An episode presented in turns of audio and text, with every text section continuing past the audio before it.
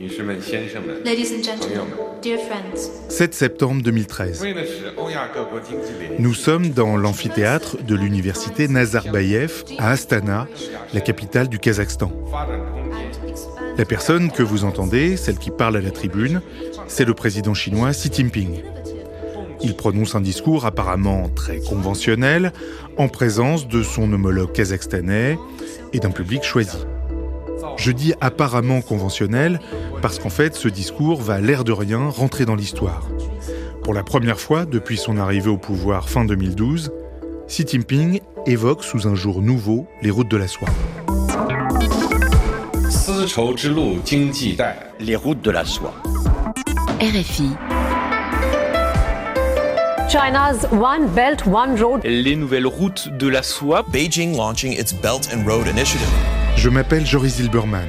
J'ai commencé à apprendre le chinois quand j'avais 15 ans, et c'est en partie pour assouvir ma passion de la Chine que je suis devenu journaliste. J'ai été correspondant à Shanghai et à Pékin pour RFI et France 24 entre 2005 et 2013, et justement, le 7 septembre 2013, le jour où Xi Jinping lance les nouvelles routes de la soie au Kazakhstan, eh bien, c'est le jour où je prends l'avion pour rentrer en France définitivement, après huit années de correspondance en Chine, donc on peut dire que je suis parti le jour où tout a commencé. R F I.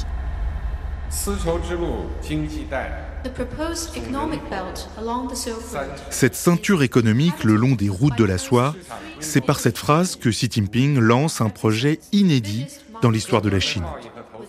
En une décennie, le pays va dépenser des centaines de milliards d'euros dans des projets d'infrastructure, mais pas seulement. Plus de 150 pays vont adhérer aux nouvelles routes de la soie. Et aujourd'hui, c'est un réseau de routes terrestres et maritimes qui ressemble à un plan de métro, mais à l'échelle de la planète. Un plan de métro dont la Chine est le centre, l'ordonnateur et au final, le principal bénéficiaire. À RFI, on a voulu marquer ce dixième anniversaire et on vous propose une série spéciale, Les nouvelles routes de la soie, dix ans après. Notre équipe de journalistes a parcouru le monde pour faire le bilan sur le terrain. Ils sont partis en Malaisie, au Sri Lanka ou en Turquie. Ils ont traversé le continent africain. Ils ont rencontré les responsables des ports ou des gares de marchandises le long de ces routes de la soie. Et ils ont recueilli le témoignage des populations pour mesurer l'impact de ce méga projet sur les sociétés concernées. Mais avant de faire ce tour du monde, je vous emmène en Chine, le point de départ des anciennes et des nouvelles routes de la soie. Celui qui a suivi du début jusqu'à aujourd'hui ce grand projet pour RFI, c'est Stéphane Lagarde, notre correspondant permanent à Pékin. On va revenir avec lui sur 10 ans de reportage et il va nous emmener sur les traces de l'ancienne route de la soie. Comment décrypter ce nouveau grand récit chinois À quoi servent les nouvelles routes de la soie en Chine? Comment ont-elles été frappées par le Covid-19 et la guerre en Ukraine? Je suis Stéphane Lagarde, je suis le correspondant de RFI à Pékin. Euh, c'est comme ça que je signe mes papiers euh, sur RFI. En fait, dans mon titre, c'est envoyé spécial permanent en Chine et je suis très heureux de ce passage un peu long que nous offre euh, mon média, en tout cas RFI, de pouvoir rester dans ce pays qui demande du temps. Hein. J'y ai été deux fois. C'est une richesse à la fois sur le plan humain, sur le plan de la langue, la culture chinoise, malgré les difficultés qu'on peut avoir quand on est journaliste ici. C'est pas très simple de faire des interviews, d'avoir notamment des interviews avec des officiels c'est pas du tout facile, comme j'ai pu le connaître dans d'autres pays, mais je suis content d'être l'envoyé spécial permanent de RFI en Chine.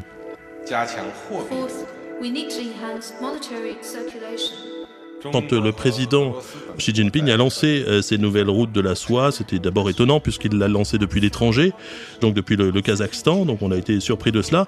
En même temps, on s'est dit bon bah c'est un nouveau concept quoi, on n'a pas fait beaucoup attention au départ parce que ici, ben, il y en a beaucoup des concepts comme ça. Hein. Souvent dans les discours euh, communistes, il y a ces grandes phrases. Euh, on a par exemple en ce moment euh, les montagnes vertes et la, nature luxuriante hein, pour l'environnement. Donc on a beaucoup de, grandes phrases comme ça et on se dit souvent bon bah, que c'est juste un concept. Et en fait, dans le, jargon chinois, on, ne parle pas de route de la soie, mais de One Belt One Road, Ita Yilu. On n'avait jamais entendu parler de ça, donc c'était vraiment nouveau à l'époque. Et puis surtout, ce qui est important ici, c'est que la, la parole est performative. Hein. Euh, quand le, Parti communiste veut quelque chose, ben souvent il l'obtient. Hein. Il, décide ça. Moi, je me souviens d'un secrétaire d'État au transport euh, qui était venu en Chine, un Français qui avait été surpris qu'on mette les tramways, disait-il, avant même que les, les habitations soient construites. Je crois que c'était à Shenyang, donc dans le nord de la Chine. Donc ici, la parole est performative. La deuxième chose aussi qu'on s'est dit à l'époque, c'était une manière, peut-être, on se disait que c'était quand même du commerce, hein, mais que c'était une manière de vendre les surproductions chinoises. À l'époque, euh, la, la, Chine euh, produisait beaucoup. Par exemple, j'avais rencontré quelqu'un, un cadre de Lafarge, donc le, français Lafarge, qui faisait du ciment ici, qui en faisait beaucoup. Il disait on gagne pas beaucoup d'argent parce qu'on fait beaucoup, beaucoup euh, de ciment pour construire des ponts, des routes. Donc c'était une manière pour nous, à l'époque, d'écouler euh, les, surproductions chinoises, mais pas plus, quoi. C'était, c'était ça. J'ai pris ensuite conscience de, l'importance de ces routes de la soie, en tout cas de leur importance au moins euh, médiatique, euh, dans le, leur importance en tout cas pour la propagande chinoise et pour la volonté du gouvernement chinois, tout simplement dans, ce qui était concret à l'époque. C'était la signature des MOU, euh, ce qu'on appelle les MOU, donc les mémorandums d'accord qui étaient signés par de très nombreux pays, euh, notamment des pays européens. On a vu l'Italie, l'Espagne et d'autres signer ces accords sur les routes de la soie. Donc on s'est dit à ce moment-là que la Chine avait au moins réussi à labelliser les routes de la soie, en tout cas en faire euh, quelque chose qui était incontournable si on voulait faire du commerce avec la Chine pour certains pays. Alors tous les pays n'ont pas signé cet accord sur les routes de Belt and Road, hein, comme on l'appelle, euh, une ceinture, une route, mais de nombreux pays l'ont signé justement, et donc ils avaient, pour faire du commerce avec la Chine, ça passait par cette initiative des routes de la soie. Stéphane Lagarde, lui, il termine sa première correspondance en Chine en 2014. Je veux juste rappeler que RFI s'appuie en grande majorité sur des correspondants pigistes. Mais la radio a aussi des correspondants permanents, des envoyés spéciaux permanents, c'est le titre officiel, comme à Dakar, Washington, Moscou et Pékin donc. En général, une correspondance dure 4 ans. De retour à Paris, Stéphane passe ensuite quatre années à la rédaction de RFI, et puis en 2018, il est de nouveau désigné correspondant permanent à Pékin. Quand je suis revenu en Chine en, en 2018, je pensais quand même que c'était toujours de la propagande. Hein. J'étais, euh, bien sûr, il y avait tous ces accords. Il y avait, on a du mal à voir finalement euh, le contenu de ces routes de la soie, puisque certains pensent que c'est un contenu vide, que c'est, euh, on, retrouve partout sur des affiches, sur des choses qui n'ont pas forcément rapport avec les routes de la soie. Ce qui m'a surpris, alors on n'en parlait pas des routes de la soie quand j'allais voir mes amis chinois, ils n'avaient pas changé eux, hein, ils m'ont pas parlé des routes de la soie, franchement. Mais par contre, les routes de la soie étaient partout, dans les journaux, dans les discours et puis même dans les publicités. Donc c'était euh, devenu vraiment un label en quelques années euh, qu'on retrouvait partout, pas simplement dans les contrats signés avec les pays étrangers, mais également euh, dans la vie de tous les jours, par exemple à la télévision ou surtout dans les discours des dirigeants. Puis on parle après avec des hommes d'affaires, avec euh, notamment des hommes d'affaires africains, et là ils vous disent, bah si, euh, nous les routes de la soie, ça compte, ça, ça joue, c'est-à-dire qu'on passe par là pour faire des affaires aujourd'hui. Donc c'était plus que simplement un discours, c'était autre chose, c'était devenu euh, quelque chose de très concret euh, qui amenait du commerce, qui amenait des échanges entre la Chine et les autres pays. En avril 2019, alors je couvre le deuxième sommet euh, des nouvelles routes de la soie, donc le, premier comme le deuxième était à Pékin. Moi, ce qui me frappe, c'est comme les grands sommets forum avec l'Afrique, hein, c'est à peu près le même niveau. Et donc, il y avait beaucoup d'invités, beaucoup de personnes du Moyen-Orient, euh, beaucoup de dirigeants même euh, d'Afrique, de, l'Afrique de l'Ouest. J'ai vu des, des dirigeants du Niger, d'un peu partout. Et donc là, on se dit, c'est quand même quelque chose parce qu'ils font un sommet qui est l'équivalent des grands sommets qu'ils font pour l'Afrique ou pour l'environnement. Et puis, ce qui m'a surpris aussi, c'est qu'ils voulaient nous parler d'autre chose, qui voulait euh, parler évidemment de commerce, mais qu'il y avait des conférences sur un peu de tout. Donc c'est ça qui était surprenant. Euh, moi j'étais un peu surpris, j'ai même souri, je vous l'avoue. Hein, on, parlait par exemple de route de la soie et du halal, de route de la soie et du féminisme, voilà. Donc c'était vraiment euh, plus simplement du commerce.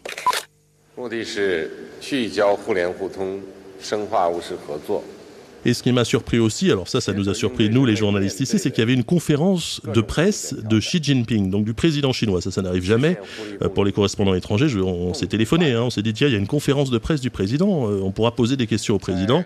Alors finalement, ça a été plus compliqué, les journalistes ont été euh, choisis sur, triés sur le volet, hein, comme on dit. Nous, on n'était pas invités directement dans la salle où il y avait le président. Je crois qu'il y avait très peu de journalistes, voire il n'y en avait pas, il y avait surtout des officiels. Et puis nous, on regardait ça sur un écran. Il n'y a finalement pas eu de questions, donc c'était pas vraiment une conférence de presse, mais enfin, le président chinois s'est adressé aux journalistes, a dit, euh, messieurs les journalistes, c'est très important les routes de la soie, donc on était très surpris, ça montre en tout cas l'importance qui était accordée à, à cet événement.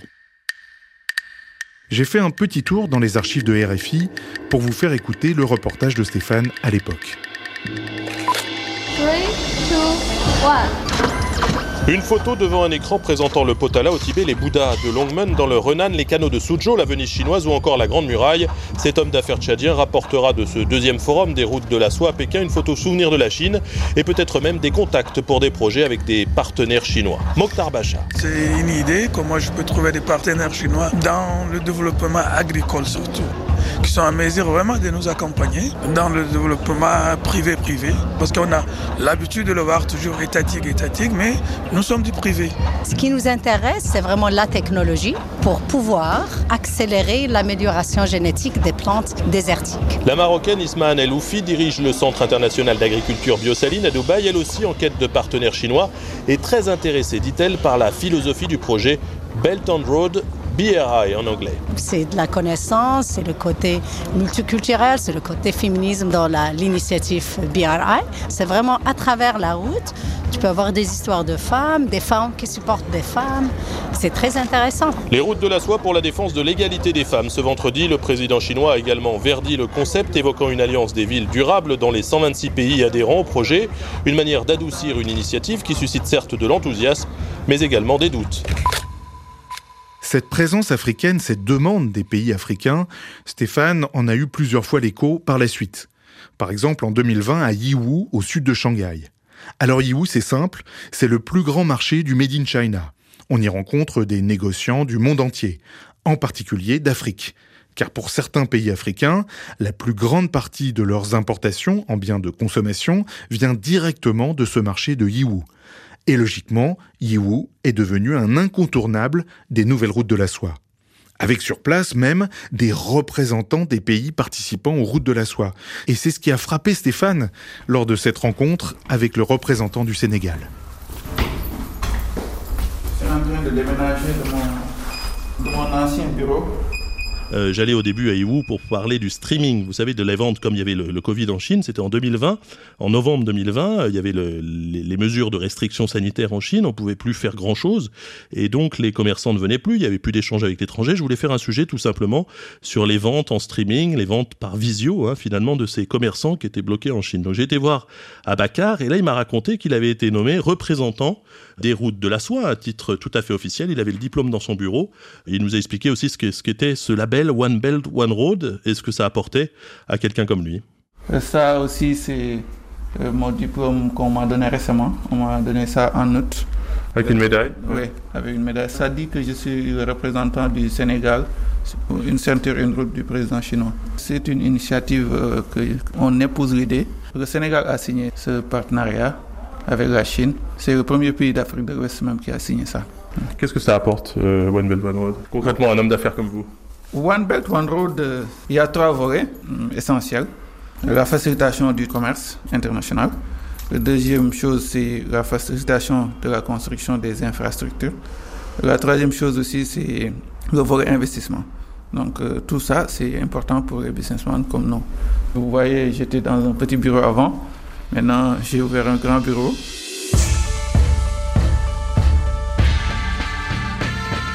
Faisons un léger retour en arrière.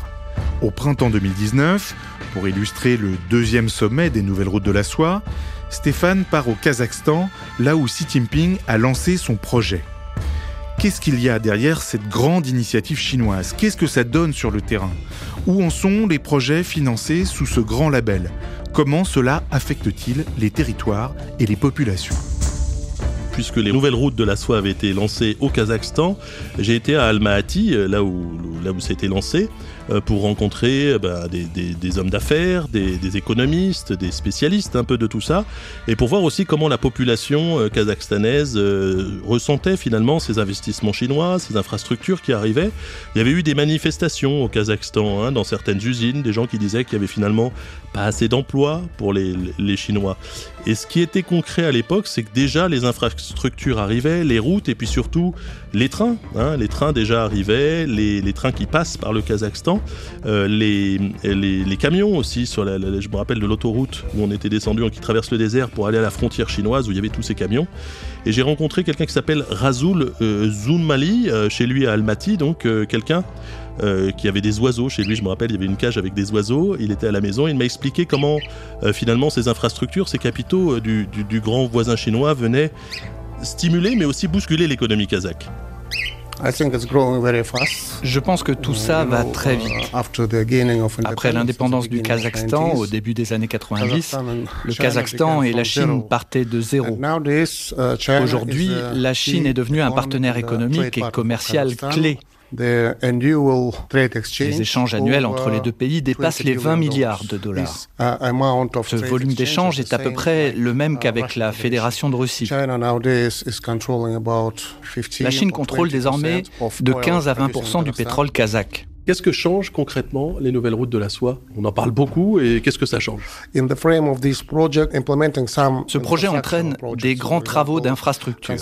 On a eu par exemple la construction d'une route directe, près de 3000 km pour relier l'ouest de la Chine à l'ouest du Kazakhstan. L'autoroute est terminée et c'est vraiment important pour le Kazakhstan car il s'agit d'un projet de très grande qualité. Pour moi, c'est la meilleure autoroute du pays. C'est même mieux que la route qui relie Almaty à Astana, les deux principales villes kazakhes. There is many trucks on it. Il y a beaucoup de camions déjà qui la fréquentent. Oui, nous avons une vraie croissance du secteur transport. Alors parmi les, Kazakhstanais de l'intelligentsia, on va dire, hein, de l'élite kazakhstanaise, ce qui m'a surpris, c'est que beaucoup étaient pas forcément très enthousiastes, on peut dire ça comme ça. En tout cas, euh, on nous a parlé beaucoup de problèmes d'environnement, d'accaparement des terres, et puis de l'économie finalement. Est-ce que ça apporte vraiment des emplois, tout ça? Donc il y avait beaucoup de doutes parmi cette élite. Alors cette élite était plutôt pro-russe. C'est vrai qu'à l'époque, c'est ma déduction hein, aujourd'hui, mais je pense que la Russie et la Chine était peut-être moins proche, en tout cas pas aussi proche qu'aujourd'hui. Et donc, euh, bah, ces intellectuels euh, nous disaient pas forcément du bien de ces routes de la soie, en tout cas disaient que c'était compliqué pour eux et que ça n'arrivait pas comme un miracle. Hein, quoi. Il y avait notamment, je m'en souviens, un économiste kazakh euh, très très réputé, hein, qui, parle même un peu français, qui a un CV long comme le bras. Il s'appelle Haïdar Alibayev et il m'a raconté donc la fable de la mouche et de l'éléphant. En fait, notre population, c'est 1% de la population chinoise. Quelle relation tu peux avoir entre une mouche et un éléphant?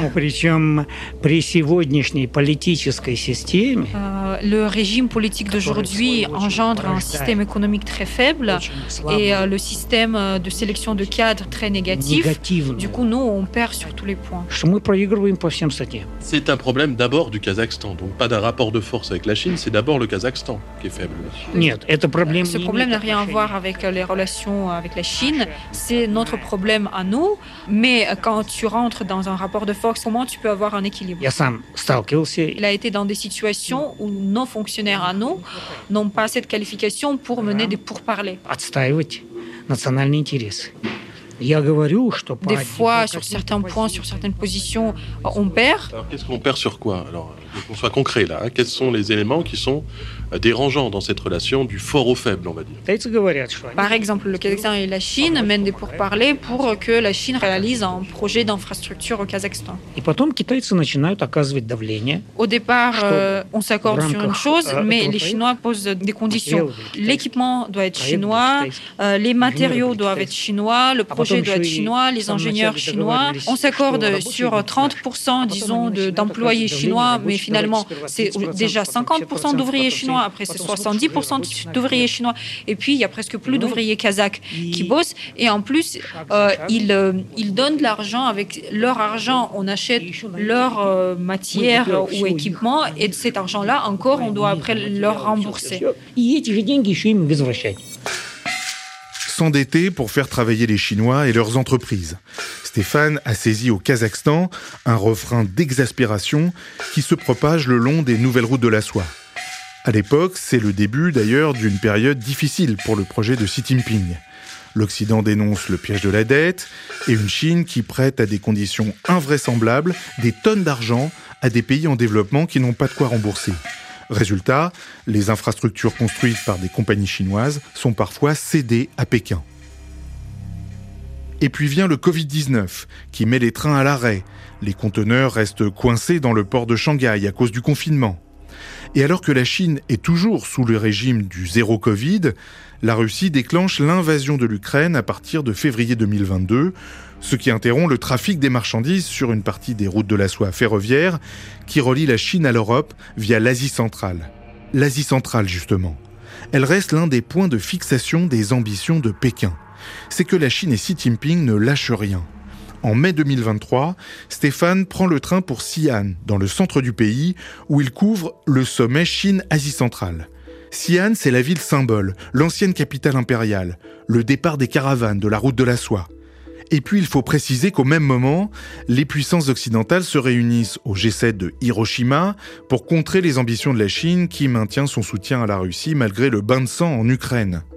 Dans son discours à Xi'an, Xi Jinping agite à nouveau fièrement les nouvelles routes de la soie comme l'instrument de la puissance chinoise.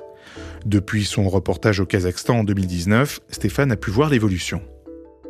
Quatre ans plus tard, du 18 au 19 mai 2023, euh, euh, c'était au printemps, je m'en souviens, je, je viens à Xi'an pour le sommet Asie centrale, Chine-Asie centrale. Alors là encore, euh, gros coup de la Chine quand même, parce qu'on a vu que la diplomatie chinoise avait pu réconcilier l'Iran et l'Arabie saoudite, et là on a les pays d'Asie centrale qui sont en Chine. Alors, je vous disais justement quand j'avais été au Kazakhstan, j'avais trouvé quand même que le Kazakhstan était, en tout cas beaucoup de l'intelligentsia était très proche de la Russie. Là, on voit qu'il y a, sinon un basculement, en tout cas, il y a un vrai rapprochement entre cette Asie centrale et la Chine. Et les dirigeants d'Asie centrale sont à Xi'an, qui est une grande ville, euh, une ancienne ville. Pour nos auditeurs qui connaissent un peu la Chine, ils savent que là-bas, il y a des guerriers en terre cuite, hein, du premier empereur euh, chinois. Donc, euh, c'est un, un, lieu culturel très connu. Il y a aussi des remparts. Pour ceux qui ont un peu lu la littérature de voyage, et la Maillard, euh, notamment euh, la grande aventurière avait parlé de ça comme le départ des routes de la soie. D'ailleurs, elle avait refait le voyage, donc c'était ces, remparts euh, dans le centre-nord de la Chine là, d'où partaient les caravanes de la soie. Et je trouve une ville complètement changée. Pourquoi? Parce qu'il y a ce sommet, parce que j'y étais, moi je suis revenu en Chine via cette ville quand il y avait les restrictions zéro Covid, alors la ville était figée, il se passait rien, et là tout à coup, le gouvernement local nous promène sur les remparts, nous dit qu'effectivement on parle beaucoup des routes de la soie, euh, de, ces, échanges, de cette amitié entre la Chine et les pays d'Asie centrale, de ces relations entre les, pays d'Asie centrale et la Chine, et puis on veut nous montrer surtout un autre aspect, c'est ça qui m'a frappé moi, alors tout a été, ils mettent là encore beaucoup beaucoup dans les formes les Chinois hein, quand ils font des sommets comme ça, donc les hôtels sont nouveaux, on a même replanté les arbres juste avant qu'on arrive. Hein. Et puis, donc il y a un grand effort dans la forme, on nous promène, on nous montre un petit peu la ville, l'ancienne ville. Et puis surtout, on veut nous montrer un autre aspect des routes de la soie. On nous parle par exemple de l'emploi, on nous parle aussi de l'environnement, et puis des enjeux agricoles. Euh, comment ces routes de la soie, en tout cas pour la Chine, sont très importantes parce que euh, dans les échanges que fait la Chine avec les pays d'Asie centrale, eh il y a notamment ben, l'achat de produits agricoles et puis aussi alors, c'est pas des achats de terrain, mais des locations de terrain qu'on fait polémique d'ailleurs un temps dans ces pays et qui continuent visiblement puisqu'on nous invite à visiter une, une entreprise euh, chinoise, une compagnie d'État qui va cultiver des produits agricoles au Kazakhstan. Nous avons bâti la plus grande usine d'huile alimentaire au Kazakhstan. On a demandé au Kazakhstan de planter plus de 600 000 hectares de céréales que nous avons préemptés.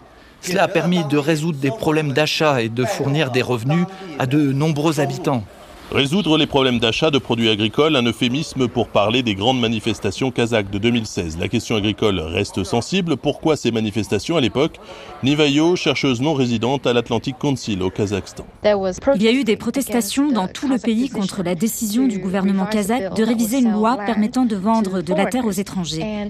Certains ont pensé que c'était pour vendre la terre aux investisseurs chinois. Ils ont protesté et finalement le projet de loi a changé.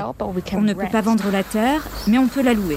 Dans son usine du nord du Kazakhstan, Edjou a créé 120 emplois. Au siège de l'entreprise, à Xi'an, la visite organisée passe devant un bras robot articulé qui soulève de grosses bouteilles de 20 litres, de l'huile alimentaire, tournesol, colza, mais pas que. Monsieur Liu. Les importations de Russie ont fortement augmenté l'année dernière. Même chose pour les importations d'Asie centrale. C'est la plateforme des routes de la soie qui permet ces partenariats gagnant-gagnant. Vodka et chocolat côté russe sur les étagères métalliques, encore du café de Malaisie pour les routes de la soie maritime, de la bière kazakh, du vin de Géorgie, alors que les importations de Corée et du Japon stagnent. La propagande veut montrer autre chose que les hydrocarbures pendant ce sommet, une diversification recherchée par les capitales d'Asie centrale également en quête de nouvelles technologies. Malayo, journaliste à la télé ouzbek et spécialiste des questions agricoles. L'Ouzbékistan a aussi des accords dans l'agroalimentaire avec la Chine.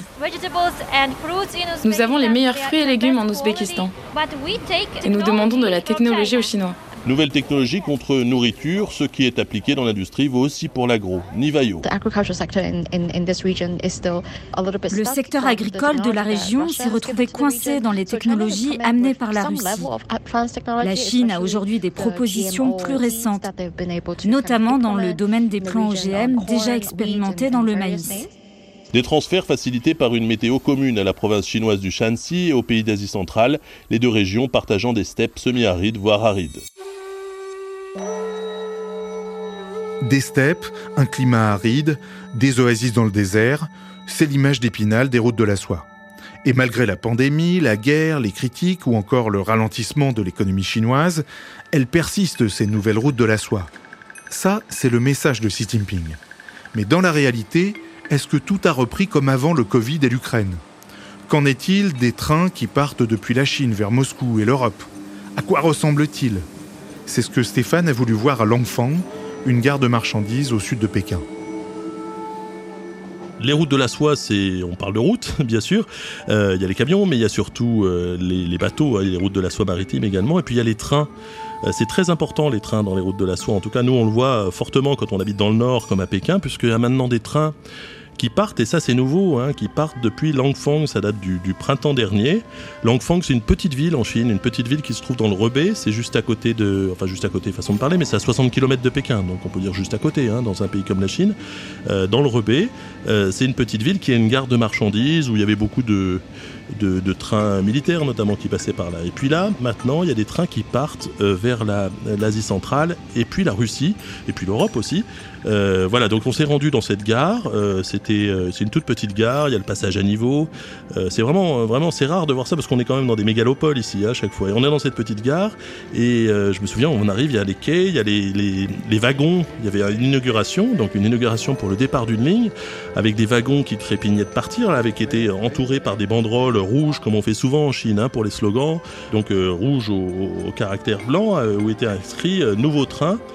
Chine, Kyrgyzstan, Ouzbékistan, comme l'a d'ailleurs annoncé à ce moment-là, il y avait une petite scène, hein, une estrade, il y a les berlines qui sont arrivées des officiels, et des, officiels ouzbeks d'ailleurs, et, tout le monde était sur l'estrade, et là il y, a, un orateur qui, qui, a pris la parole, qui a expliqué ce qu'était ce train, il s'appelle Shen Xuan, cet orateur, il est responsable au sein de la compagnie de fret Taitong International.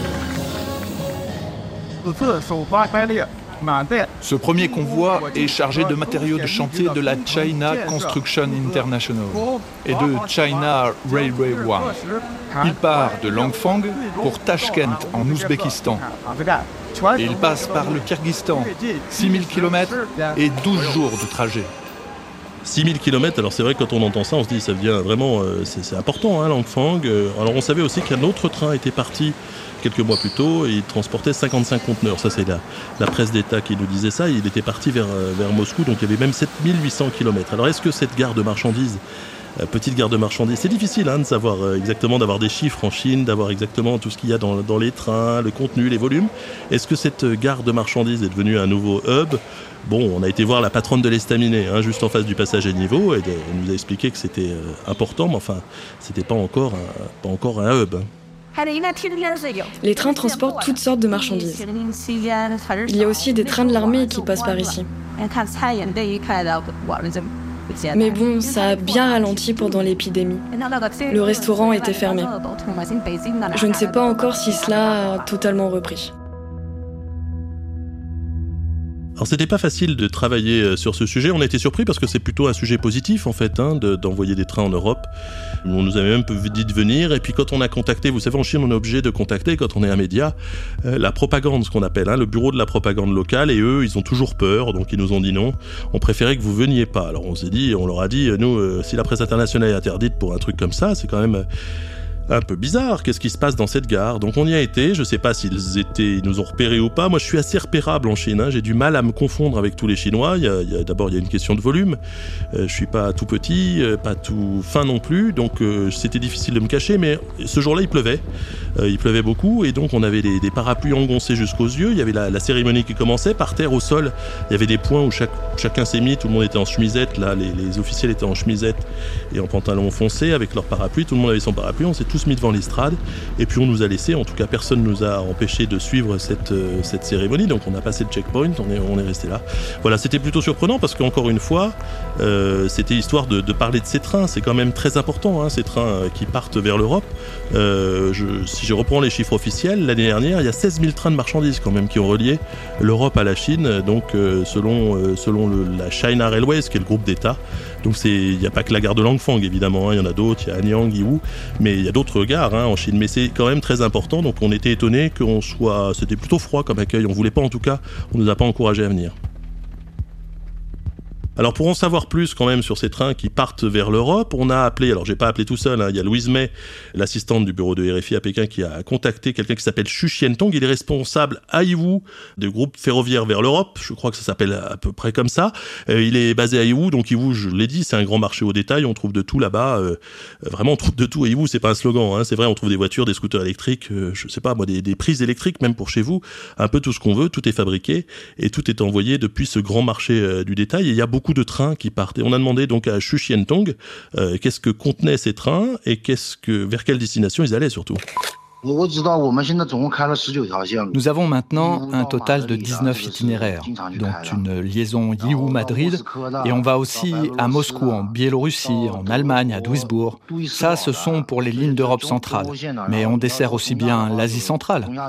Nous avons des liaisons régulières avec les cinq pays d'Asie centrale et la Turquie. Quelles sont les, les, marchandises que transportent ces trains et vers quelle destination? Pendant la crise Covid, nous avions des lignes spéciales de lutte contre l'épidémie. On envoyait des matériels de protection sanitaire pour soutenir les pays les plus affectés. En plus des articles de détail, nous avons également des biens à forte valeur ajoutée, comme les batteries ou les véhicules à énergie nouvelle. En fait, nos trains sont chargés de tout type de marchandises, y compris des machines d'extraction de minerais que nous transportons vers l'Asie centrale.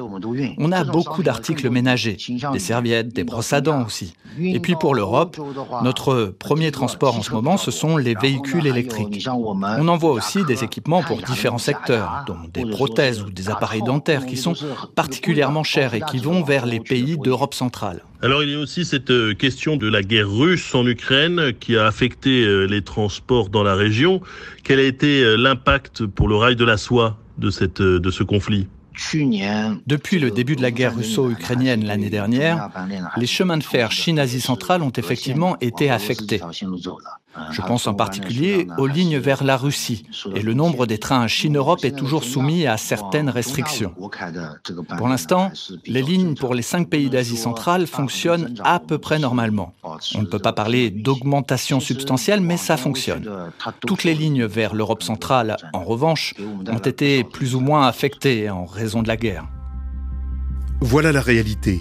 La guerre en Ukraine affecte très durement les trains de marchandises le long des nouvelles routes de la soie. Mais est-ce que c'est vraiment ça qui va décourager Xi Jinping? Ce méga plan de développement économique voué à connecter la Chine et le monde, est-ce que c'est une fin en soi? Non, le président Xi Jinping fait aussi de la politique intérieure. Son grand récit s'adresse également à la population chinoise.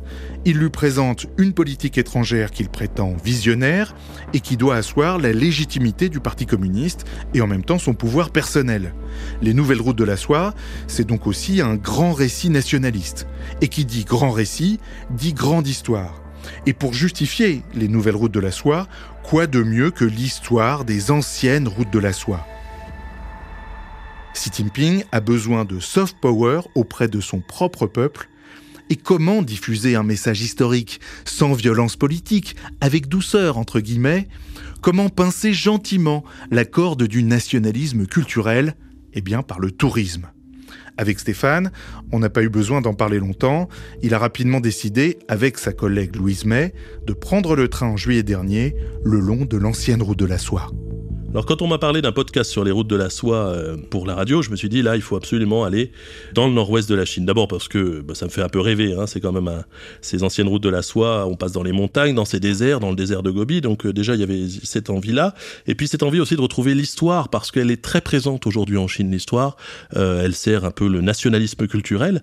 Donc on voulait voir les grandes figures notamment de ces routes de la soie. On connaît l'amiral Zheng pour les routes de la soie maritime, mais il y a aussi Zhang Tian, Zhang Tian qui est un diplomate, un aventurier. enfin, il a plusieurs casquettes. Hein, Tian, c'est celui, euh, l'émissaire qui a été envoyé par le l'empereur Han Wudi, euh, donc de la dynastie des Han, qui a été envoyé le premier dans ces déserts qui étaient à l'époque inexplorés, en tout cas dans ces pays qui étaient inexplorés par les Chinois, à l'ouest de la Chine. Et on a été voir son tombeau euh, qui se trouve non pas à Xi'an, hein, là je vous ai déjà parlé de cette ville de Xi'an, mais à 1h20 de Xi'an en TGV. Puis après, il faut encore faire une heure de route de voiture. On passe dans des rizières, dans des, dans des champs de maïs. Il y a des petits chemins blancs comme ça. C'est un peu comme à l'époque. Enfin, pas tout à fait, mais enfin, ça ressemble vraiment à la campagne éternelle chinoise.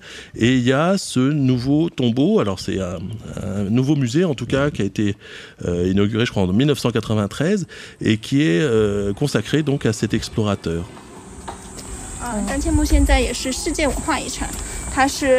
La tombe de Zhang Tian a été classée au patrimoine mondial de l'UNESCO en 2014. Cette inscription s'est faite grâce à un projet commun entre la Chine, le Kazakhstan et le Kyrgyzstan.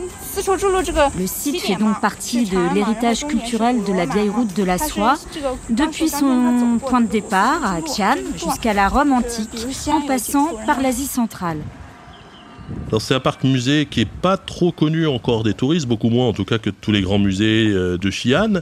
Et c'est ben, à la campagne, on entend, euh, on entend les coques, on entend les, poules dans les fermes d'à côté. Et euh, c'est très vert, hein. il y a des cèdres multicentenaires. Et il y a cette tombe couverte d'herbe, donc comme un tumulus, enfin plutôt une pyramide d'herbe, et puis des, des briquettes rouges en dessous. Il y a des tigres de pierre magnifiques dans ce parc. C'est très calme, très apaisant. Et c'est là que repose euh, Zhang Tian. Alors à côté de la tombe, il y a plusieurs euh, édifices euh, anciens avec dedans des cartes, des, cartels qui expliquent tout le récit de, cette aventure qui était quand même extraordinaire. C'est le premier, hein, Tian, qui a été euh, découvrir des, terres inexplorées à l'époque, envoyé par l'empereur euh, Ran Wudi. Donc il est la dynastie des Han. Hein. on est vraiment tout à l'ouest de la Chine. Les pays, alors sont pas connus, mais il y a déjà des, par exemple les Xiongnu, des nomades qui sont dans l'actuelle Mongolie, qui viennent attaquer les, les, bastions de la dynastie des Han. Donc pour faire, ils veulent s'allier avec les Tibétains euh, à ce, moment-là. Donc euh, l'empereur d'Iran, Ranwoudi, se dit il faut aller à l'ouest pour aller chercher des alliés. C'est ça le début de Zhang Tian, qui est aussi un diplomate hein, quand il part la première fois. Et c'est une histoire un peu extraordinaire. Alors elle est évidemment euh, romancée peut-être par la, propagande, mais elle est quand même extraordinaire dans l'historiographie chinoise, tout simplement parce qu'il y a eu deux voyages, il a été attaqué, il a été enlevé deux fois. Zhang Tian, il a même dû, il s'est même marié, il est resté dix ans ou onze ans chez les Xiongnu. Et la deuxième fois, il est parti avec 300 personnes. Donc il y a eu deux missions. À cette époque, le royaume Wusun est le deuxième territoire le plus important après celui des Xiongnu. L'idée, c'est de faire alliance avec les ennemis de nos ennemis. En 119 avant Jésus-Christ, l'empereur nomme Tian général pour une deuxième mission. Cette fois, il est accompagné de près de 300 personnes. Il y a des chevaux, du bétail. Tian emmène aussi avec lui de la soie et de l'or et d'autres produits chinois précieux. Et il finit par atteindre le pays Wusun, situé sur le territoire de l'actuel Kazakhstan. Alors Zhang Tian, c'est un héros ici, et il est appris, évidemment, il fait partie des grandes figures encore des routes de la soie, mais tout simplement de l'histoire chinoise, parce qu'encore une fois, c'est un, explorateur, c'est un... Moi, j'entends parler de lui euh, partout, Zhang Tian, hein, c'est pas simplement euh, dans les manuels d'histoire. Par exemple, j'ai été euh, l'été dernier dans le Ningxia, où il y a des, vignerons, et un des vignerons m'expliquait que Zhang Tian nous avait ramené le vin en Chine, donc un vigneron chinois. Donc Zhang Tian, il a ramené beaucoup de choses, il a ramené notamment des carottes, il a ramené des chevaux aussi, les célèbres chevaux de Fergana, donc d'Afghanistan, qui étaient utile pour faire la guerre, pour se défendre. Donc il a ramené aussi des chameaux, il a ramené beaucoup de choses comme ça. Et puis il a surtout c'est la première fois qu'il était, euh, pour faire cette mission, pour faire ces deux missions, et il a pu emmener de la soie. La soie, c'était considéré comme un secret en Chine, hein. c'était euh, interdit. Euh, les, gens qui osaient la sortir, ils pouvaient risquer leur vie. Et là, il a été chargé par l'empereur d'emmener ce qu'il avait de plus précieux pour faire des, de, nouveaux alliés, emmener justement la soie chinoise. Donc c'est pour ça qu'ensuite, en 1877, Ferdinand von Richthofen, donc ce géographe allemand, a baptisé la route la route de la soie. Et oui, l'expression route de la soie n'a pas été inventée par les Chinois, mais par un géographe allemand au XIXe siècle, dans le contexte bien connu de l'impérialisme européen. C'est une notion très ethnocentrique. Elle oublie les routes maritimes de la soie, qui sont très chères aujourd'hui à Xi Jinping, et qui reliaient depuis longtemps déjà la Chine à l'Asie du Sud-Est et à l'océan Indien. Mais revenons au fil de notre histoire. L'archéologie n'est pas le seul instrument des routes de la soie touristiques. Il y a aussi la gastronomie. C'est l'étape suivante dans le périple de Stéphane. Dans les étapes des routes de la soie, il y a Lanzhou, hein, donc la capitale du Gansu, de, de cette province du Gansu où passe le corridor là, qui marque le début des routes de la soie. Et Lanzhou est connu pour sa pollution, malheureusement, hein, c'est une des villes les plus polluées de Chine, mais aussi pour ses nouilles étirées qui s'appellent les Lanzhou Lamien en mandarin. Donc c'est des nouilles au bœuf. Alors pourquoi au bœuf? Parce qu'elles ont été amenées par des musulmans rués euh, il y a fort longtemps. Et donc c'est la capitale euh, des nouilles au bœuf et c'est connu dans toute la Chine. On y vient de tout le pays pour découvrir, pour goûter, euh, pour euh, reprendre ces nouilles au bœuf, parce qu'on en vend beaucoup euh, sur place. Donc moi j'ai été impressionné, parce que d'abord les nouilles au bœuf, on les, on les prend surtout le matin et le midi, mais on, sert à une quantité astronomique de ces nouilles au bœuf. La recette date de la dynastie des Tang, et on a été dans un petit estaminet, un peu traditionnel, mais connu, hein, réputé. la restauratrice nous a expliqué qu'elle servait 4 à 5 000 bols par jour de cette spécialité.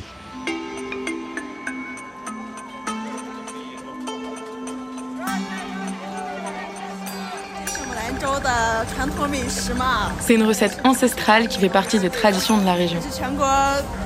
Le plat est très populaire dans le nord-ouest ici. Mais en fait, tous les Chinois aiment les nouilles de Lanzhou. Le goût est spécial, c'est vraiment unique. Alors si je vous ai, voulais vous parler de ces nouilles au bœuf, d'abord parce que j'aime beaucoup ça, hein, j'avoue qu'elles sont très très bonnes, et puis que c'est encore une fois connu dans le monde entier. Mais c'est surtout que cet été, le directeur adjoint du commerce hein, de la ville, donc c'est très sérieux, on parle d'une mégalopole chinoise là, a dit qu'il voulait euh, normaliser un petit peu la production de ces nouilles euh, qui datent des Tang, encore une fois, euh, pour concurrencer McDonald's. Hein, c'est ce qu'il a dit, en disant qu'il fallait finalement les rendre encore plus populaires à l'étranger. Alors est-ce que c'est comme le, hamburger? En tout cas, nous on a rencontré un jeune, un jeune collégien de Lanzhou euh, qui nous a expliqué que lui préférait largement euh, ses nouilles au bœuf aux, hamburgers de la marque américaine. La soupe est riche. Elle contient un supplément de culture et de savoir-faire. Le piment frit à l'huile est broyé à la main et on a toute la sagesse des anciens dans la saveur des oignons de printemps. Bon, mais ce que je préfère, ce sont quand même les nouilles. Il faut de la force dans les bras, car elles sont étirées manuellement. Lanzhou, encore une fois, c'est le carrefour des routes de la soie. Euh, le long du fleuve jaune, hein, cette capitale du Gansu, célèbre pour ses nouilles. Et pourquoi ils sont mis en avant par le bureau adjoint du bureau du commerce de Lanzhou? Pourquoi? C'est une déclaration, encore une fois, très officielle hein, qu'on a entendue cet été, qui a été rapportée par l'AFP et d'autres, en disant le concept de la ceinture et la route, je cite, cet officiel peut aider à l'internationalisation des nouilles. Alors qu'est-ce qu'il y a derrière Effectivement, euh, c'est plus que les nouilles, là encore une fois, c'est plus que la route de la soie, c'est la culture chinoise et c'est le soft power chinois. Hein. Tout ce qui peut être mis en avant en termes de culture aujourd'hui euh, chinoise est promu est mis en avant et l'aspect culinaire des choses évidemment est mis en avant également, donc via euh, ces routes de la soie. Donc si je comprends bien, on mélange la route des nouilles que j'adore, l'ancienne route de la soie et le soft power chinois, et on a l'une des recettes du nationalisme culturel. Mais il faut aller plus loin pour saisir la dynamique de ces routes touristiques de la soie elle propose aussi aux Chinois de rêver leur propre pays comme une aventure historique, une expérience immersive, un peu comme si vous y étiez sur le chemin des caravanes. C'est ce qu'a vécu Stéphane au fort de Tiayuquan, l'un des principaux passages de la Grande Muraille. Et ce qui nous intéresse, c'est qu'il a fait parler aussi bien les touristes passionnés d'histoire que les étudiants en voyage organisé. Voici la carte postale très sonore qu'il en a tirée.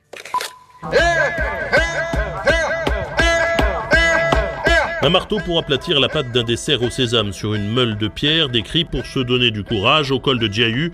Les métiers d'autrefois, les activités traditionnelles du temps des anciennes dynasties aident le visiteur à se replonger dans le passé. Nous sommes dans la dernière position fortifiée de la Grande Muraille avant le plongeon dans les gorges et les déserts des routes de la soie, explique notre guide. À l'époque, ces documents de voyage équivalaient au passeport car on sortait du pays. C'est une porte de la dynastie des Ming si on continue la route, on atteint le col de Yumen.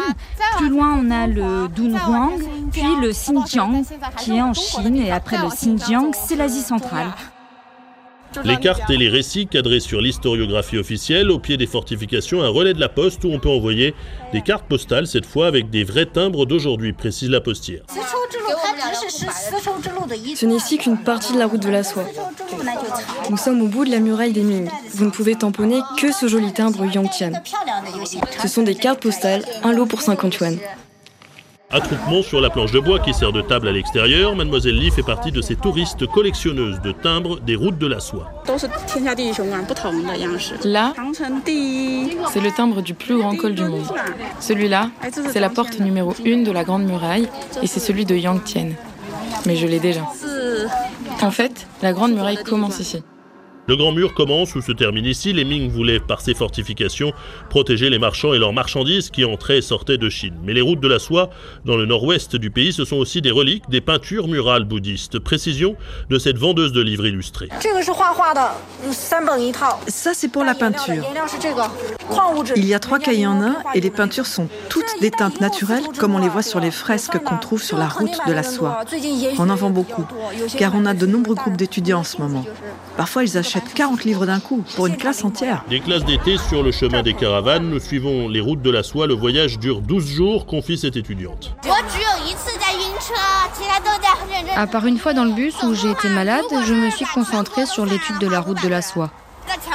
Nous sommes un groupe de 500 personnes, mais on ne suit pas tous les mêmes itinéraires. Il y a des personnes de toute la Chine, et nous, on est de Shanghai.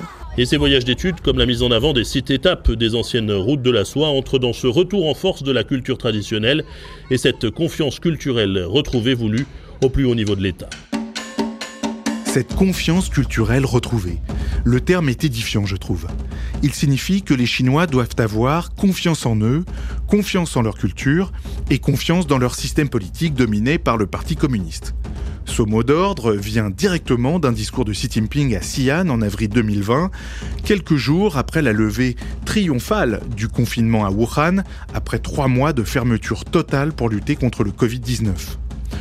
Le président chinois veut marquer le coup alors que les pays occidentaux sont encore confinés. Il l'affirme, la culture et la gouvernance de la Chine sont supérieures en tout point à celles de l'Occident. Eh bien, c'est ce même message de fierté nationaliste qui est omniprésent de manière subliminale dans le tourisme des routes de la soie. Cette expérience, qui se veut patriotique, on l'aura compris, cette plongée dans les anciennes routes de la soie se termine pour Stéphane et Louise à l'oasis de Twinrang. C'est une ville qui est d'abord connue pour les fresques de ses grottes bouddhiques, inscrites au patrimoine mondial de l'UNESCO, et aussi pour ses balades en chameau. Alors Dunrang, c'est un oasis déjà. On, est, on, a, on a fait des, heures de train, de TGV, on a traversé le désert de Gobi, on voit des mers d'éoliennes, on voit euh, rien à part, à part, des éoliennes et à part du désert. On arrive dans cette ville, c'est complètement improbable, où il y a notamment un lac éternel en forme de croissant de lune dans le sable. Donc déjà, il y a l'aspect euh, magnifique, tout simplement. On a les, bâtiments ne ressemblent pas aux bâtiments qu'on voit ailleurs. Euh, alors c'est évidemment cultivé aujourd'hui hein, pour les touristes, mais c'est une ville extrêmement touristique euh, et un chauffeur de taxi nous a dit qu'il y a même quelques années avant le Covid, il n'y avait pas de place dans les hôtels, donc les gens campaient dans la ville, hein, pour dire le niveau. Donc là aujourd'hui ça revient, il y a un boom incroyable, il y a des touristes partout. Et il y a, euh, il y a parmi ce qui est proposé, il y a notamment des balades en chameau. Et là, alors là, c'est vraiment impressionnant parce qu'il y a des milliers, on, dit qu'il y a 200 000 habitants à, à Dunrang, et il y a des milliers, alors je ne saurais pas vous dire, 5 000, 6 000, même plus, euh, plus que ça, je crois qu'il y a 20 000 euh, touristes qui font du, chameau dans ces dunes de désert, à la queue leu là comme ça on les emmène par 5, les chameaux. Et euh, ce qui nous a surpris, c'est que quand on y était, les, chameaux ont fait grève. On a demandé d'ailleurs ce qui s'était passé. les chameaux ont fait grève, pardon, pas les chameaux, les chameliers ont fait grève, et on a demandé donc à ces chameliers pourquoi. En fait, il y a trop de monde et les propriétaires des chameaux ont mis leurs animaux en grève. Certains touristes étaient en colère. Ils viennent ici pour la balade en chameau. Ils n'ont pas compris pourquoi ils ne pouvaient pas monter. Moi, je viens de la province du Renan. La route de la soie fait partie du patrimoine culturel de notre pays. Les paysages sont uniques et splendides ici, non? Bon, en même temps, je plains ces chameaux là-bas. Ils travaillent tous les jours. Je comprends la grève. Ils doivent vraiment être très fatigués. Alors la grève des, chameaux, dire ça a duré une journée. Hein. Moi, je suis pas revenu ensuite, hein, mais ben, il y a des touristes qui comprenaient pas, tout simplement, parce qu'ils viennent spécialement à Dunrang pour faire du chameau, pardon, je sais pas comment on peut le dire. Mais c'est vrai que c'est quand même un peu l'usine hein, pour les chameaux. ils travaillent de 9h du matin à 5h le soir, je crois, et donc ils, ont, ils sont un peu fatigués. Et puis il y a tous les bruits, les touristes c'est un peu agité, un touriste c'est excité, en tout cas quand ça arrive dans, ces paysages. Et donc il y a des panneaux partout en disant n'ouvrez pas vos, ombrelles, enfin vos parapluies, pour pas effrayer les animaux. Il y a des petits hélicoptères, il y a des, je sais pas comment on appelle ça, mais des, avions à moteur, des petits avions pour touristes qui tournent. Hein. On voit, les voit leur ombre sur les, qui tournent pour voir le spectacle de haut. Donc effectivement, il y a une grosse fatigue. La passe de Wang se trouve au sud-ouest de Dunwang. Cela remonte à l'empereur Ranwuji. C'est un point clé car c'est ici que passait la route de la soie. Et en ce moment, il y a beaucoup de touristes et tous les guides sont pris. On ouvre à 8h et la vente des billets s'arrête à 19h30. Chaque jour, on compte 5 à 6 000 visiteurs. Et à midi, vous ne pouvez même pas imaginer. Les quatre guichets sont pris d'assaut par la foule de visiteurs. Le parking est plein. Quand on arrive à Dunrang aussi, ce qui surprend après euh, les, quatre années qu'on vient de vivre en Chine, en tout cas les trois ans et demi qu'on vient de vivre en Chine sous zéro Covid, euh, c'est vrai que ça surprend parce qu'il y a une effervescence et une joie euh, des touristes, mais il y a un enthousiasme. On a été le soir dans les rues du marché de nuit où les gens chantent, il y a des karaokés ambulants, on chante des chansons du désert, des chansons des routes de la soie d'ailleurs. Donc il y a une excellente ambiance, une, une vraie joie de vivre, et ça évidemment, ben, ça n'a pas toujours été le cas. Un chauffeur de VTC nous a raconté que en 2019, il y avait encore plus de monde. Donc c'est vraiment une ville touristique, ça revient, c'est très fort, mais elle a quand même pendant trois ans, ben, comme beaucoup de villes en Chine, pas vu de touristes. Il y avait encore plus de touristes en 2019. Toutes les tentes de Dunhuang étaient pleines. Le gouvernement de la ville avait ouvert les toilettes dans les bâtiments gouvernementaux pour permettre aux visiteurs de se laver. Ils avaient aussi autorisé le camping. Il y avait des tentes partout. C'est vraiment le paradis des touristes Dunhuang. Alors ceux qui ont la chance d'aller, parce qu'il y a tellement de touristes qu'on peut pas aller, par exemple les, plus connus c'est les grottes bouddhistes euh, classées par l'UNESCO euh, de Dunrang, on peut pas y aller. Hein. Moi j'ai pas pu y aller parce que tout simplement il n'y avait pas de ticket. Au-delà même du reportage, je pouvais pas accéder à ces grottes. Il faut réserver un mois à l'avance, donc il y a beaucoup de monde. Donc comment on fait quand on peut pas faire ça? Ben, on fait des photos. On va encore une fois dans, ces studios euh, photos qui ont pignon sur rue. Il y en a beaucoup. On se déguise en, alors je sais pas comment on appelle ça, mais en, en, figure du désert, par exemple en Jiangtian ou en ce que vous voulez, en explorateur. Et on peut monter sur les chameaux d'ailleurs, surtout les certaines jeunes femmes font ça parce que c'est assez élégant d'être dans des soirées et puis de monter sur les, chameaux et de se prendre en photo, comme à l'époque euh, des dynasties, euh, des, empereurs euh, chinois à l'époque, donc dans ces habits traditionnels. Ça, c'est le look d'autrefois et on vous prend en photo de manière naturelle ici. Les costumes d'Asie centrale marchent très bien aussi. On a 30 à 40 clients par jour. C'est la haute saison du tourisme et c'est la foule tous les jours. Certains viennent aussi se faire maquiller. Ce périple, moi, m'a marqué à plusieurs euh, titres. D'abord, j'étais content de rencontrer les gens euh, sur place, j'ai découvert des choses. Par exemple, qu'à Lanzhou, euh, la ville dont, je voulais parler, la capitale du Gansu, il y avait par exemple des stations d'observation de la météo. Alors ça aussi, on n'a pas eu l'autorisation. C'est toujours compliqué en Chine. On n'a pas eu l'autorisation d'aller interviewer euh, les, les, académiciens, les professeurs qui s'occupent de ça. Mais il y a un réseau aujourd'hui d'une vingtaine de stations dans les pays d'Asie centrale reliées à la Chine qui observent la météo, l'environnement, qui luttent par exemple contre les, les vents de sable, enfin toute cette pollution autour du sable. Et puis de voilà, donc il y a vraiment tout un côté environnemental, notamment il y a des, dans ce que je savais pas, moi j'ai découvert qu'il y avait des stations d'observation euh, météo des routes de la soie. On rencontre des gens quand même extraordinaires dans ce nord-ouest de la Chine, euh, qui sont un peu différents des grandes villes chinoises qu'on peut connaître. C'est, beaucoup moins développé, beaucoup moins riche, mais euh, c'est quand même une, richesse humaine incroyable. Et puis il y a aussi, on est marqué parce que l'histoire d'hier, finalement, elle est aujourd'hui, non pas simplement la propagande, la période de Shangan, donc de Xi'an de l'époque, des Tang, des dynasties Han et de cette époque dorée de la Chine, mais parce que euh, on voit que c'est resté. On voit bien qu'aujourd'hui, dans les nouilles de Lanzhou, dans d'autres choses, eh ben, ces croisements de population, euh, malgré la propagande officielle, tout n'a pas été euh, simple dans l'histoire de Chine. Il y a eu, ça s'est pas fait en un jour. il y a eu, il y a eu des échanges, parfois encore aujourd'hui, qui sont marqués par de la difficulté. On voit, on comprend aujourd'hui les tensions euh, dans ce qu'on appelle maintenant le Xinjiang ou ailleurs, euh, en raison de cette histoire-là. Donc euh, ça a été des batailles, des découvertes, des choses, voilà. Et ça, on se rend compte en faisant cette longue route, même en prenant des TGV. Hein. Encore une fois, moi, j'ai pas pris de chameau, j'ai pas fait cette route à cheval ou à chameau. J'étais dans des TGV, hein, c'est climatisé en plus. Mais voilà, mais on découvre quand même que la Chine d'abord est immense, que cette histoire-là, que ces cartes-là ne sont, sont pas faites en un jour. Et puis on découvre quand même des très très beaux paysages. Des paysages extraordinaires, des cartes qui ne se sont pas faites en un jour, des blessures toujours ouvertes. L'histoire des anciennes routes de la soie est vivante dans l'esprit des Chinois, et Stéphane le dit très bien, la propagande nationaliste n'y est pour rien. Quand on est correspondant en Chine, on est obligé de se méfier des grands slogans de la propagande si on veut bien les comprendre. Comment est-ce qu'on pouvait prévoir l'ampleur réelle des nouvelles routes de la soie rien qu'en écoutant le discours de Xi Jinping au Kazakhstan le 7 septembre 2013 c'est bien plus tard que Stéphane en a pris conscience lors de ses reportages aux différents sommets des routes de la soie. Il y a rencontré les représentants des pays africains, comme ceux des républiques d'Asie centrale, et il a compris que c'était d'abord pour eux une nouvelle voie royale pour faire du commerce avec la Chine et pour obtenir des investissements massifs. Et puis ils se sont rendus compte des conditions difficiles imposées par les Chinois au prix d'un endettement très dangereux. Et pour les Chinois eux-mêmes, quelle est l'utilité de ces nouvelles routes de la soie? Eh bien, elles sont devenues un label fourre-tout permettant de débloquer des crédits pour des projets en tout genre. Résultat, elles ont été utilisées à toutes les sauces. Route numérique de la soie, route agricole, route gastronomique, dont la fameuse route des nouilles, expérimentée par Stéphane Langeau. Au cours de cette décennie, les nouvelles routes de la soie ont été entravées par deux grandes catastrophes mondiales, le Covid-19 et la guerre en Ukraine, sans parler du piège de la dette et du ralentissement de l'économie chinoise. Alors au final, ces nouvelles routes de la soie, est-ce qu'elles sont mortes à court ou moyen terme? Est-ce que Xi Jinping va les laisser tomber et trouver un autre label pour sa politique étrangère? Pour l'instant, non. Il continue à les agiter fièrement à deux niveaux, à l'attention de l'Occident comme l'instrument de la puissance chinoise, mais aussi à l'attention de son propre peuple via une propagande culturelle et historique nationaliste, cette confiance en soi culturelle qui doit cimenter la population autour du parti et de son chef en reliant la gloire passée à une superpuissance retrouvée.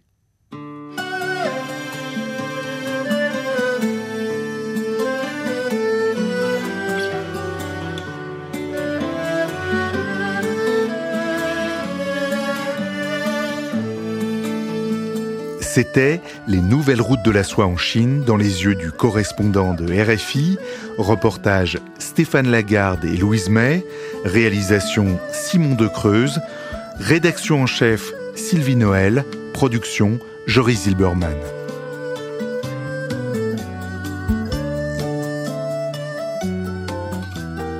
Vous venez d'écouter le prologue en Chine de la série spéciale de RFI Maintenant, on vous emmène hors de Chine avec le premier des sept épisodes à suivre, le grand écart du Kazakhstan coincé entre l'ours russe et le dragon chinois. Restez avec nous.